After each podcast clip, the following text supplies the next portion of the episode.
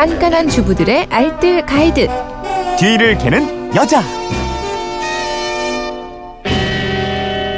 알토란 같은 생활 정보가 있는 뒤를 캐는 여자. 오늘도 곽지현 리포터와 함께합니다. 어서 오십시오. 네, 안녕하세요. 아, 오늘도 추워. 이거 언제 추위가 풀릴까요? 그러니까요. 그렇죠? 오늘은 네. 그래도 한 0도 낮 기온 그래도 영상권으로 살짝 올라간다고도 하긴 또 하더라고요. 그게 오늘 그건 좀 같아요.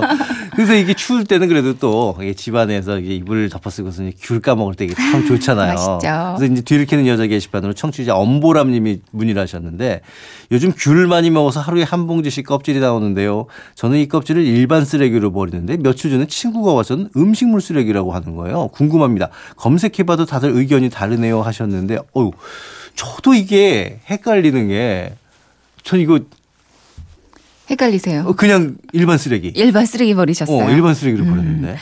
그러니까 자원순환연대 쪽에다 문의를 한번 해봤어요. 네네, 네. 이게 그 돼지나 닭이 먹을 수 있을까? 없을까? 이렇게 생각하면 된다고 합니다. 잠깐만요. 먹을까요? 귤 껍질 먹을 수 있을 것 같지 않아요? 사람들 귤 껍데기 귤차도 끓여 먹고 하니까. 네. 네.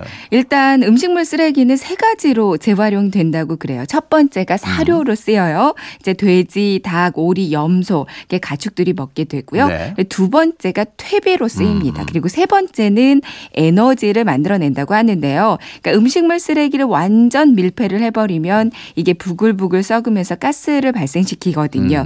그 가스를 뽑아내서 메탄가스 같은 바이오가스로 사용된다고 합니다. 그렇다면 일단 과일 껍질 같은 거는 대부분은 뭐 별 문제가 없겠네요. 예. 그러니까 과일 껍질 대부분은 그런데 뭐 호두, 밤, 땅콩 이런 견과류의 딱딱한 껍데기는 음식물 쓰레기는 아니고요. 그렇죠. 예. 복숭아, 살구, 자두, 핵과류의 단단한 씨 이것도 사료로 쓰이기엔 너무 크고 단단하잖아요. 그렇죠. 뭐 퇴비로 농사 짓는데도 굉장히 어렵고 이걸로 가스를 뽑아내려고 해도 몇 년을 썩혀야 하기 때문에 음식물 쓰레기는 아닙니다. 그렇네요.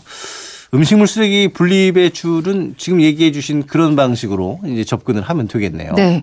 그리고 요즘 심각하게 문제가 되고 있는 부분이 음식물 쓰레기 양도 양인데 절대 넣지 말아야 할 것들이 잘못 배출되고 있대요. 어떤 것들이요? 비닐, 뭐 동물의 각종 뼈도 기본이고요. 칼, 숟가락, 포크, 깨진 유리. 아우. 특히 김장철만 되잖아요. 칼이 또 그렇게 많이 나온다고 합니다. 그래요. 그냥. 거기다가 그냥 모르고서 넣어버리고. 네, 이렇게 싹 쓸어버리는 거죠. 이렇게 되면 기계도 고장나지만 이걸 또 재선별하기 위해서 인건비도 많이 든다고 하거든요. 네. 결국에는 쓰레기 처리비가 많이 드는 건데 이것들이 다 우리 부담으로 되돌아올 수 있잖아요. 예, 그러니까 네. 이 핵과류의 딱딱한 씨는 일반 쓰레기로 버려야 되고 과일 껍질들은 대부분 이제 음식물 쓰레기로 버린다. 이거 기억해 두시면 될 것 같은데 네. 오늘 이제 귤 껍질 얘기를 하다 보니까 귤 껍질을 그냥 막 버리는 게 아니라 활용할 방법도 많이 있잖아요. 많이 있습니다. 네. 아, 방금 그 휴대폰 뒷번호 3226번님이 보내주셨어요. 문자를요. 네. 전자레인지 오븐 청소하는데 귤 껍질 좋다고 알려주셨거든요. 정말 그렇습니다. 네. 그러니까 오목한 그릇에 귤 껍질을 넣고요. 네네. 물을 조금만 넣고 한 3분에서 5분 정도 전자레인지 돌려주세요. 그럼 그 안에 수증기가 가득 차거든요. 이제 마른 행주나 키친타올로 닦아만 주면 돼요. 그럼 뭐 가스레인지 주변에 얼룩진 기름때도 귤 껍질로 청소 가능하고요. 이제 귤 껍질을 물에 한번 삶고 그물을 이제 걸레에 묻혀서 바닥이나 돗자리 닦으면 반짝반짝 윤도 나는데 또 오래된 얼룩도 쉽게 지울 수 있습니다. 야, 그런 방법이 있군요. 꼭 가서 이제 전자레인지 그걸 청소 한번 해봐야겠네요. 네네. 또 다른 거는요?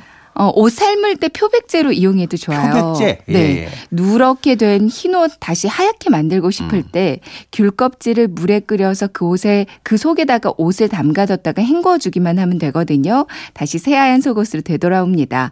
그리고 귤 껍질로 천연가습기도 만들 수가 있어요.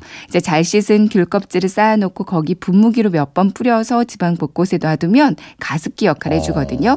은은한 귤 냄새까지 나서 기분도 좋아지고요. 또 신문지 위에 올려놓고 바짝 말랐으면 이걸 잘게 썰어서 뜨거운 물에 우려 마시잖아요. 그럼 감기 예방에 좋은 귤피차가 됩니다. 그러니까요. 이게 겨울에는 왜 방에 들어왔는데 귤 냄새 확 파져 나올 때 그게 그렇게 좋더라고요. 네, 상쾌하고 예. 기분이 좋아요. 근데 이게 피부에도 좋잖아요. 네, 귤껍질 그 안쪽에 하얀 부분 여기가 수분이 풍부하기 때문에 건조한 피부에 보습 효과가 있거든요. 그냥 하얀 부분에 물을 살짝 묻혀서 팔꿈치, 발꿈치, 손등 이렇게 보습이 필요한 부분을 문질러주면 피부가 보들보들해지고 보습 효과가 있습니다. 오. 잘 말린 껍질은 망에 넣어서 목욕할 때 입욕제로 넣어주잖아요. 네네. 보습 효과뿐만 아니라 피부 질환에도 좋다고 하고요. 그리고 마지막 또 한 가지.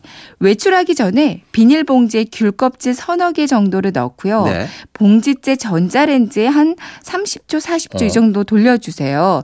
봉지를 단단히 묶어준 다음에 호주머니에 넣고 나가면 손난로가 되거든요. 진짜요?